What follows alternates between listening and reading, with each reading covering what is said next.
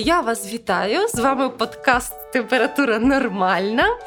І сьогодні ми будемо говорити на тему, яка напевно ніколи не йде з інформаційного простору про вакцинацію та антивакцинаторів. І в нас в гостях педіатр Олексій Риков. Олексію, я вас вітаю. Доброго дня, доброго дня, шановні друзі. І сьогодні будемо говорити про те, що ж це такі антивакцинатори, хто вони такі, звідки вони беруться, що з ними робити. І, звичайно, поговоримо дещо про вакцинацію та про міфи, яку цю тему оточують. Ну, почну з такого загального питання. Ви часто зустрічаєтесь в своїй практиці з противниками щеплення? Е, да, дійсно, майже щодня ми зустрічаємося з ними, і ця проблема існувала скрізь, існувала е, завжди. І ну, ми можемо сказати, що майже щодня ми зустрічаємося з е, я не буду казати противники щеплень, тому що, скажімо так, з батьками дітей, які відмовляються від проведення вакцинації, скажімо так, тому що противники щеплень. Ну, це про це ми далі може поговоримо. А, Ну от тоді да, от противники щеплень. Е, Є така думка, особливо в наукових колах, що це обов'язково дурні люди, які вірять, що земля пласка. Ну це такий стереотип. А, Є такий Ендрю Кронін, цей відомий американський педіатр. Він е, казав, що люди, які відмовляються від щеплень, це різноманітні люди. Вони От. поділяються на е, це може бути від там вагання, амбівалентності і відношення там до різних вакцин по різному до повної повної незгоди з цим. І тут питання в тому, що ми більшість все ж таки людей, які відмовляються від щеплень, вони не є такими запеклими антивакцинаторами, які відмовляються там ну з, з якихось ідеологічних причин, uh-huh, да, uh-huh. і так далі. Більшість людей все ж таки вони мають якісь сумніви і страхи, і вони мають право мати ці сумніви Звичайно. і страхи, тому що люди не мають багажу того знання, якого мають, наприклад, лікарі. Е, тому ми. Ну, повинні працювати да, з цими людьми для того, щоб з'ясувати, чи дійсно е, вони є. Так званими антивакцинаторами, такими антивакцинаторами. А з приводу кількості, да, скільки їх? Ну, це насправді таких антивакцинаторів е, ну дуже невелика кількість. Це може ну 5% від всіх, хто відмовляється від щеплень, угу. які дійсно є запеклими там противниками цих щеплень. Тобто більшість це просто брак знань і страх через це. Більшість це все ж таки ви розумієте, що кожна мати, кожен е, кожні батьки вони хочуть своїй дитині найкраще і зробити шкоди якнайменше, враховуючи наявність дуже великого обсягу інформації різноманітної, звісно, вони вагаються. І тут да, питання лікарів вже працювати працювати з цим так, як потрібно з цим працювати. Е, ну от я помічаю в, в соціальних мережах, в дискусіях. Е, на жаль, часто ми можемо бачити якесь і зневагу, і насміхання, і цькування, і залякування. Звичайно, це все не працює. Які аргументи дійсно можуть переконати людину, яка сумнівається на користь щеплення? Ну давайте е, почнемо з не з аргументів. Аргументи це вже третя річ, яка угу. е, є в тому, щоб працювати з запереченнями, ну, з будь-якими запереченнями. Перш, перш за все, це потрібно бути людське ставлення до тих людей, які до вас прийшли, як до лікаря, да, або угу. там з якимось питаннями, і розуміння того, що вони мають право на свою думку. І е, кожна людина має право на свою думку, і е, не треба ставити зверхня, знецінювати це, це право, а треба. Е, розуміти, що людина, якщо вона задає питання, то вона його задає не просто так, тому що їй хочеться бажає його задати, а тому, що вона має якісь сумніви, або якісь е, знання, або якийсь досвід, який е, підказує їй, що потрібно це питання задати, так, або мати це питання. Тому ні в якому разі не можна ставитися зневажливо до людей, які приходять зі своїми страхами. Ну, це особливо стосується лікарів, звісно, так, да, тому що в соціальних мережах дуже важко іноді витримати такий контекст, але тим, тим не менш. І а, якщо лікар, ну, скажімо так, умовно покопається да, в е, проблемі, то може він і з'ясує ту причину, яка заставляє батьків е, відмовлятися від щеплення. Якщо він з'ясує цю причину, то далі вже йому буде легше працювати з цими людьми і надавати ті аргументи, які є на сьогодні. А з приводу аргументів, ну, по-перше, потрібно дійсно накопичувати наукову е, базу знань з приводу вакцинації і розповідати батькам е, ті е, реальні факти, які дійсно супроводжують вакцинацію, все все, все існування. І ті дослідження, які проводяться, і ті хвороби від яких проводяться щеплення, ну потрібно теж розповідати все ж таки батькам, що ці хвороби існують, тому що є така думка, що насправді дана там поліміліту вже немає. Ми так, так. Дифтерії немає. Дифтерії немає, ми робимо щеплення. Що всі все ж таки ці хвороби існують, що ці хвороби небезпечні. І а, історія щеплень показує, що ну ми ж населення з планети Земля за останні 200 з гаком років, які роблять щеплення, не вимерло, тому стало тільки збільшилося. І да, продовжує збільшуватись. Це побічна дія щеплень така. І, е, ну, Але все ж таки потрібно з'ясувати, перш за все, ту глибинну причину, з якої ну, буває дуже різні причини, з якої батьки відмовляються від щеплення, або з насторогою, скажімо так, відносяться до е, вакцинації своєї дитини. А які найчастіші причини? Що біль... найбільше лякає батьків? Ну, ми можемо поділити це на два. Таких великих частин, та, та, яка є в нашій країні, да, і та, яка є в усьому світі. Ну, вона взагальна і для усього світу, для нашої країни. Ну, те, те, що є в усьому світі, це якась негативна інформація або негативний досвід, який вони отримали від попередніх щеплень. Там у дитини, куми, сусідки старшої сестри, е, дитина перестала розмовляти після того, як е, Провели щеплення. Е, і насправді буває ситуація, треба розуміти, що щеплення все ж таки проводяться дітям, якщо вони проводяться за календарем, вони проводяться в одночасно з тими етапами розвитку, коли можна помітити якісь відставання або е, проблеми з розвитком дитини. І тому ну. Е, дійсно, коли є питання пов'язані з затримкою розвитку, їх можна асоціювати зі щепленням. Але треба пам'ятати, що після це не завжди внаслідок. І ми е, така така ситуація може бути. І це налякало батьків е, дитини, і вони мають право на це. Друге питання, яке теж ну, для всієї, для всього світу притаманне, це може якісь дійсно в середовищі ну, яке оточує цих людей, проблеми реально пов'язані зі щепленням. Алергічна реакція, да, угу. ну, важка реакція на щеплення таке рідко, але воно все ж таки буває. Ну і дуже багато інформації різноманітної, яка все ж таки є в не тільки це ж проблема з відмовами від щеплення антивакцинаторів, вона розповсюджена в усьому світі. Це проблема всього світу, не тільки наша. І проблема, я вважаю, вона пов'язана з е, соціальним добробутом, тому що на сьогодні розвинуті країни вони завдяки ж все ж таки щепленням, да, вони не мають тих проблем з кором, не мають тих проблем з дифтерією, не мають тих проблем з поліоміелітом, які були там, наприклад, в Америці в 50-ті роки. Вони коли... не бачать цих вони наслідків. не бачили цих наслідків, вони не бачать ці хвороби, тому вони вважають, що ну вже можна да, відмовлятися від щеплень і е, робити. Ну не вважають, що можна, а скажімо, виникає це питання відмови від щеплень. Коли люди бачать е, наслідки хвороб, вони все ж таки більш Е, відносяться е, відповідально до цього е, процесу. До речі, це можна було спостерігати під час епідемії кору в Україні, коли це стало все ж таки да, не ми в клініці. Ми в клініці тримісячний запас вакцини від кору використали за три дні. І зазвичай так. І я. Я думаю, що зараз, якщо буде вакцина від коронавірусу, ми теж будемо бачити сплеск прихильників вакцинації від коронавірусу. Думаєте, будуть люди активно Я думаю, що так, тому що дуже велике напруження в суспільстві з приводу цього захворювання. Захворювання, ну це неправильно, але якщо буде якийсь захист, то я думаю, що буде велике питання. Ну, ми скажемо так, про коронавірус була думка така, що вакцинація від пневмококової інфекції допомагає не хворіти важк, важкою формою коронавірусної хвороби. А, так, було в самому началі була да, така, да. І я вам скажу, що черга була Та на вакцинацію від пневмококової інфекції. Тому, ну, кажемо, дійсно, коли є якась проблема, вона стимулює людей приймати правильні рішення. Але соціальний добробут і е, відсутність завдяки ж таки вакцинації, відсутність е, тих хвороб, від яких робиться щеплення сьогодні в світі, ну відсутність дійсно великих е, спалахів, то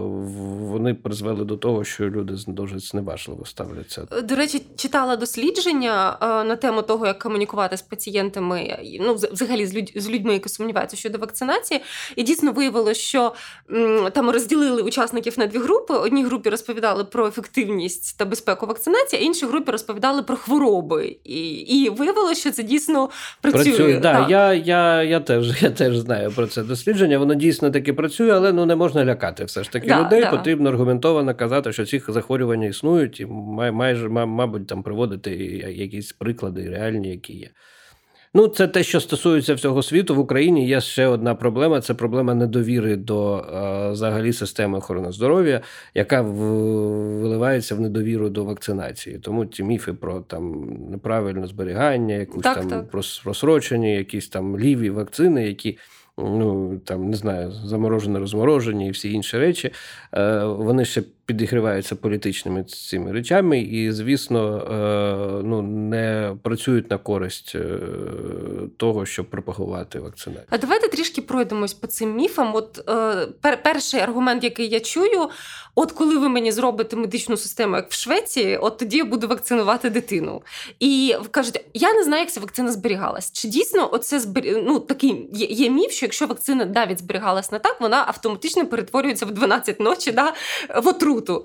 А, а що взагалі трапляється з вакциною, яку якось не так зберігали чи транспортували? Ну насправді найгірше, що може бути, якщо вакцина неправильно зберігалася, це е, відсутність від ефекту від цієї вакцини. Угу.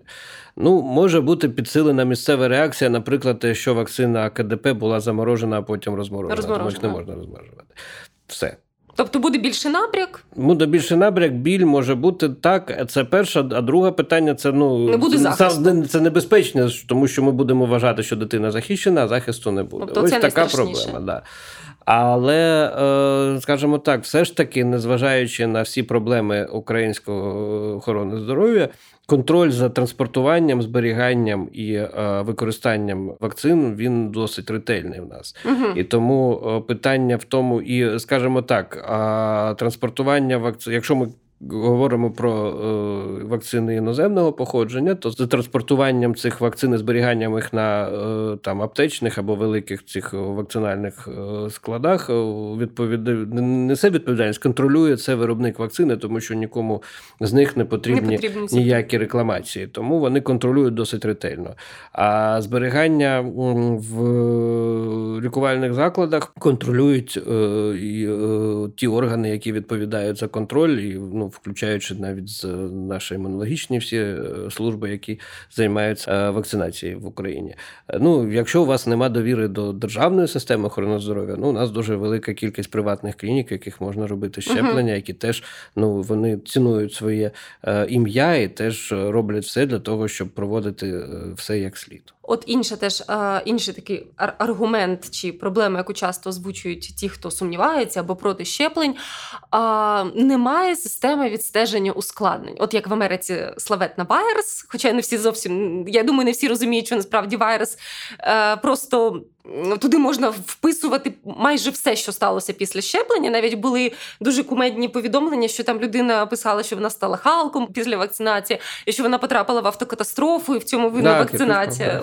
От а що у нас з цим? Все насправді, ж таки... насправді в нас ця система теж досить ретельно вона відбудована. Угу. І е, Я не можу сказати, що вона працює досить добре. Все ж таки є проблеми, але вона працює. Угу. І е, на сьогодні е, є два моменти. Перший момент, що коли будь-яка подія е, несприятлива стається протягом місяця після проведення щеплення, і ця подія призводить до госпіталізації дитини, пацієнта, да, не будемо казати про дітей, просто ну, пацієнти да, да. Е, до госпіталізації наприклад, е, до до будь-якої госпіталізації, навіть якщо, скажімо, зробили щеплення від кору, а в людини через два тижні був апендицит, угу. і вона госпіталізувалася, ця подія вже розслідується як несприятлива подія після імунізації. Цікаво. Ну, вона може мати зв'язок, причина наслідковий може не мати, так але ну, апендицит ми знаємо, що він не має. І угу. це це обов'язково подається повідомлення, і ця подія розслідується. Ну а тим більше це стосується якихось там летальних випадків, якщо вони можуть траплятися, і пов'язані чи не пов'язані ці речі, то тут вже вирішує комісія, а не е, ну а не той лікар, який подає це повідомлення. І це працює. Е, друге питання, що е, на сьогодні дуже спрощена система подання е, повідомлень про побічну дію як будь-яких ліків, так і, і вакцин. У нас є сайт Державного реєстру лікарських засобів так. Е, і сайт Державного експертного центру при Міністерстві охорони здоров'я України, на якому є форма цього повідомлення. І там більш того, я хочу сказати, що там є форма як для медичних працівників, так і форма для пацієнтів. пацієнтів. Тому пацієнт, будь-який пацієнт, у якого виникла будь-яка подія внаслідок, ну не наслідок, а після проведення щеплення, він може зайти на зайти на ці сайти, заповнити цю форму, і це, це повідомлення буде відправлене і буде проведено розслідування цього випадку. Тому е, лікарі також вони зобов'язані е, на будь-які е, побічні дії будь-яких ліків, а в тому числі і вакцин, е, відправляти такі повідомлення, заповнювати, відправляти такі повідомлення. І, е, скажімо, ми мали. Такі випадки, коли в нашій практиці ми проводили щеплення, потім дитина, наприклад, була госпіталізована з іншою проблемою, uh і е, проводились роз, роз, розслідування. Комісія була, яка приходила, проводила розслідування і встановлювала, чи є, чи немає причини наслідковий зв'язок. Це я думаю, це дуже важлива інформація, тому що дійсно Ну просто купа людей, переважна більшість, я не помилюсь, якщо скажу так, вважає, що у нас взагалі немає такої системи, а це не так, і це дуже добре. І... Ну, Я хочу ще раз наголосити, що це е, система вона доступна для пацієнтів. повідомлення не тільки для лікарів, а й для пацієнтів. Ми дамо посилання на цю систему. А, Тоді ще таке питання, знову ж таки, щодо системи. От пам'ятаю, чи 14 рік, ще коли мій старший син був в самому такому віці, коли постійно треба робити якісь вакцини, то лікарі казали: ну, почекайте, вам треба зробити аналіз сечі, вам треба зробити аналіз крові, ти будеш дитину, йдеш з лав в поліклініку, робиш цей аналіз Потім там від підхоплює якісь шмарклі. Поки ми видужили від шмарклів, 10 днів аналізу вже прийшло, нам треба знову. І в результаті ти думаєш, де твою ж дивізію, ну, ну що ж з цим робити? І так живе багато батьків, і вони від, е, відтерміновують вакцинацію. Ну тому що, по-перше, це важко весь час це все організувати з маленькою дитиною. По-друге, дійсно е, там більше ризиків підхопити якийсь вірусняк в поліклініці. Чи потрібні взагалі якісь лабораторні аналізи перед щепленням? Ну е, теж давайте більш широку проблему ми можемо угу. подивимось більш широко на цю проблему. Питання в тому, що на сьогодні я так завжди кажу, що буває так, що найбільшими противниками вакцинації стають лікарі. Є таке на і жаль. питання навіть не в тому, що вони там не а, а, дійсно є противниками вакцинації, але а, це питання, яке ще з там часів, коли ну, не було тих знань, які на сьогодні є, а у нас міфи вони так досить ретельно живуть. Та? І в мене постійно я на цю тему е, згадую анекдот такий. Я, е, знаєте, там сім'я, е, вона їсть сосиски і. Мама мати відрізає два кінчика в ці сосиски, а донька питає: мама, а чому ти відрізаєш ці кончики, кінчики, кінчики в сосисках? А вона каже: Я ну, не знаю, так твоя моя мама, твоя бабуся робила. Ну давай в неї запитаємо. Ну давай. А чому ти відрізаєш? Ну я не знаю, ну це ж так повелося, так робила моя мама, ваша твоя прабабуся. Ну давай в неї запитаємо. Ну давай. Вони прийшли, вона подивилася на цю сусідку. А що каже, ви до сих пір користуєтеся цією маленькою каструлькою, що вона просто не влазить. Ну, ось так у нас більшість міфів, е, вони ж звідти йдуть. Ми не маємо, не знаємо, чому вони виникли, але вони чомусь є. І питання в лікарів це вірять, це там навіть немає ніяких нормативно нормативно-методичних там вказівок, немає ніяких, але воно зву так, там так. через покоління в покоління передається і. Як казав професор, і тому, і тому та, і тому ми маємо дуже багато цих несправжніх медичних протипоказів для щеплень. Ми маємо дуже багато різних варіантів обстежень перед щепленням. Ми маємо дуже багато міфів щодо поєднання вакцин або щодо їх е, там інтервалів між так, їх так. веденням і так далі. і так далі.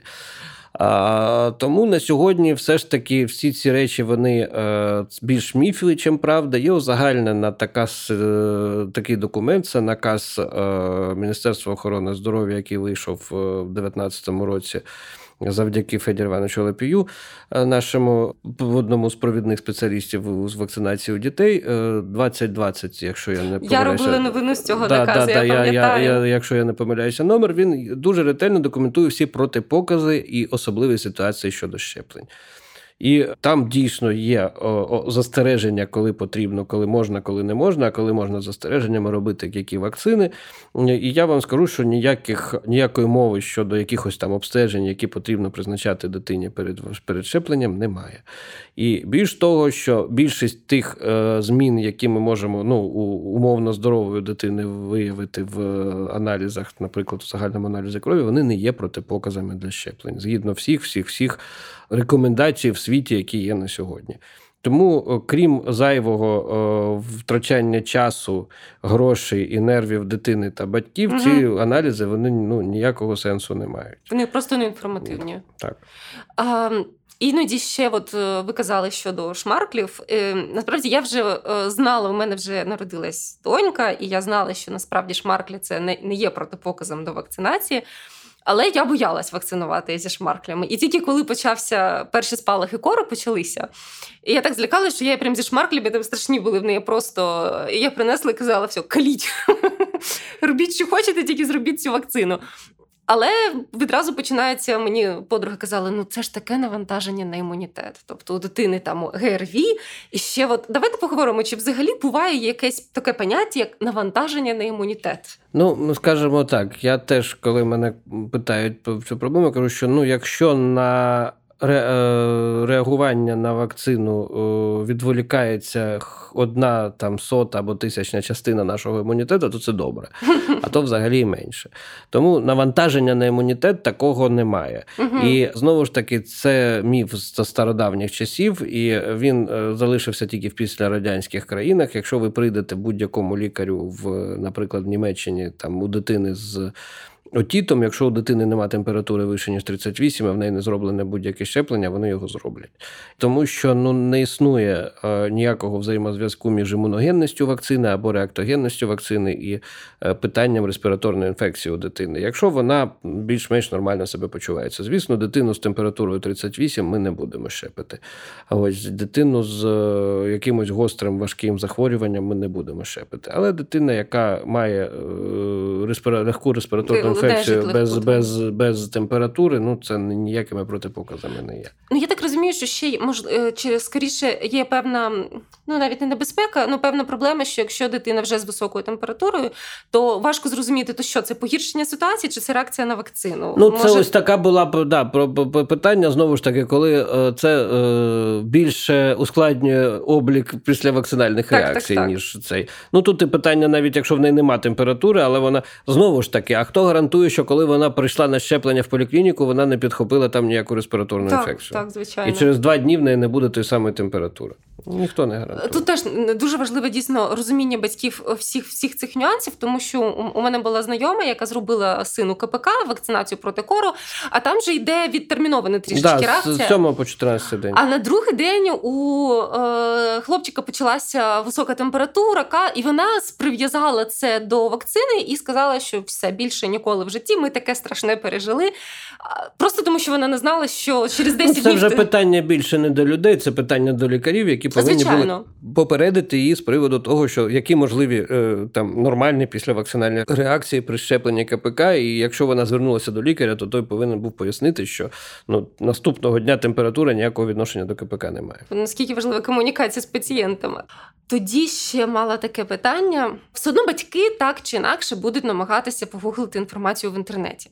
І час від часу з'являються якісь в лапках сенсаційні дослідження, які виявили, що вакциновані діти мають більше алергії, або доведено теж в лапках, що вакциновані діти більш схильні до астми. Тобто ці дослідження вони звучаться, вони то можуть бути англійською мовою в якихось журналах, які якісь мають нібито поважні назви, і це лякає. От на що звернути увагу батькам, щоб зрозуміти, ну що це дослідження, ну воно не зовсім ок. Ну, по-перше, на джерело. Все ж таки. Uh-huh. Тому що один раз е, шановне видання Lancet мало діло. мало. Мало необережність опублікувати таке дослідження, після цього воно має вже сором на багато-багато років. Тому на джерело. Е, перше, це джерело, яке з якого йде ця, е, це посилання, тому що ну, більшість, е, якщо там пройтися за ланцюжком посилань, то ми вийдемо на якісь там незрозумілий сайт, який не зрозуміло про що там uh-huh, говорить, uh-huh. або там реклама гомеопатії, або щось таке. Так. Да. Ну або взагалі якісь там фейкові новини. По-друге, дійсно видання, яке це публікує. Якщо це е, видання, ну дійсно поважний медичний журнал, то може дійсно там бути і якісь е, раціональні речі. Але я знову ж кажу, що ніякий поважний медичний журнал, який індексується, який є рецензований, ну я останнім часом не бачив ніяких е, статей. А по-друге, на те, хто проводить це дослідження. Якщо це, е, скажімо, якісь там е, не знаю. Е, Хіропрактика. Хіроп... Да, да, да, да, Я хотів сказати, там товариство хіропрактів там Северної Північної Дакоти це одна асоціація. асоціація так, да. Це одне, одна річ. Якщо це дійсно поважний університет або клініка це інша річ. Тому і третє питання, що навіть поважні університети та клініки вони іноді е, помиляються, і тут вже потрібно оцінювати дизайн дослідження, чи були там контрольні групи, скільки пацієнтів туди входило, там як це проводила статистична обробка. Але ну я думаю, що пацієнти це не будуть цим займатися. Звичайно, да. достатньо просто подивитись на джерело і подивитися на те, хто публікує цю інформацію. Ну до речі, ось це дослідження про алергію астму і т.д. Це не зовсім гіпотетично. Дійсно було таке дослідження. Воно дуже популярне і завжди в усіх халіварах вакцинних вспливає. Це дійсно, по-перше, це дослідження було опубліковано в журналі, які не рецензують інші науковці. По-друге, це дослідження було опубліковане людиною, яка не має жодного відношення до науки. Це дійсно був якийсь чи натуропрактик, чи щось таке. Ну, і і головне, потім це дослідження було відкликано за тим, що воно ну, проведено тому, що та, тому що тому тут питання ж в тому, що ну дизайн дослідження я кажу, буде дуже ну важко є, оцінити є важко його, оцінити да. да пересічної людині, але все ж таки посилання і, і питання, де воно опубліковано, потрібно оцінювати. Ми згадували, в яких випадках вакцинація або взагалі заборонена, або має бути обмеженою. Якщо перерахувати, які ці якщо ну, це за саме головне це важка алергічна реакція на попередню дозу вакцини. uh Якщо у дитини була у людини анафілактична реакція на попередню дозу, звісно, ми не будемо робити. uh Це єдине абсолютне протипоказання. А умовними протипоказами є імунодефіцитні стани. Там не можна робити деякі вакцини, наприклад, живі, живі і те, так. все ж таки, вони там є обмеження, коли ми можемо робити, коли не можемо. І а, третє це е, декомпенсація хронічних захворювань або загострення хронічних захворювань, або гостра хвороба, яка супроводжується важким станом пацієнта. Ну, знову ж таки, воно е, не не є 100% протипоказанням, воно є відтермінацією вакцини до, е, покращення до покращення стану або одужання. Ясно. І тоді наостанок, от цікаво було б розібрати таке питання. От ви згадали, що да, буває, що лікарі не так, наприклад, пацієнтів інформують. Я взагалі помітила, що е, я знаю, наприклад. Хіміка антивакцинатора, знаю такого, знаю біолога антивакцинатора і знаю парочку. Ну ну, ну це не мої знайомі. Я просто була колись висвітлювала тему пікету е, про антивакцинаторів. і Там були запрошені лікарі, які розповідали дуже дивні речі. А чому так взагалі трапляється? Це дійсно така серйозна проблема освіти у нас. Так, це перш за все недостатні знання, і е, насправді е, ну, не дуже багато часу приділялося в медичній освіті вакцинації. Ну і імунологія теж е, не дуже велика частина е, освіти, хоча це дуже важлива тема. Це перше питання. А друге питання, все ж таки, ну, якщо десь там покопатися, то вони або гемеопати, або рефлексотерапевти, да, це да. і бізнес, то ну тут нічого не скажеш. Тому нічого що більшість більшість да? так, більшість таких, е, якщо ми будемо вже розбирати такі світові антивакцинальні рухи, то все ж таки в більшості це заробляння грошей. Нічого особистого, just бізнес, так? так, так. Я думаю, ми пройшлись по основним таким питанням. Дуже вам вдячна за ваш час, що ви прийшли до нас. Я нагадаю, що наші подкасти а, виходять по п'ятницях. Зараз через е, карантинні обмеження ми трішечки рідше їх випускаємо десь через п'ятницю. Нас можна прослухати на Google Podcast і Apple Podcast. І також е, згодом ми випускаємо текстову версію бесіди, щоб вам було зручніше, якщо ви не аудіал, а візуал. Все, дякую, до побачення. Дякую за увагу, до побачення.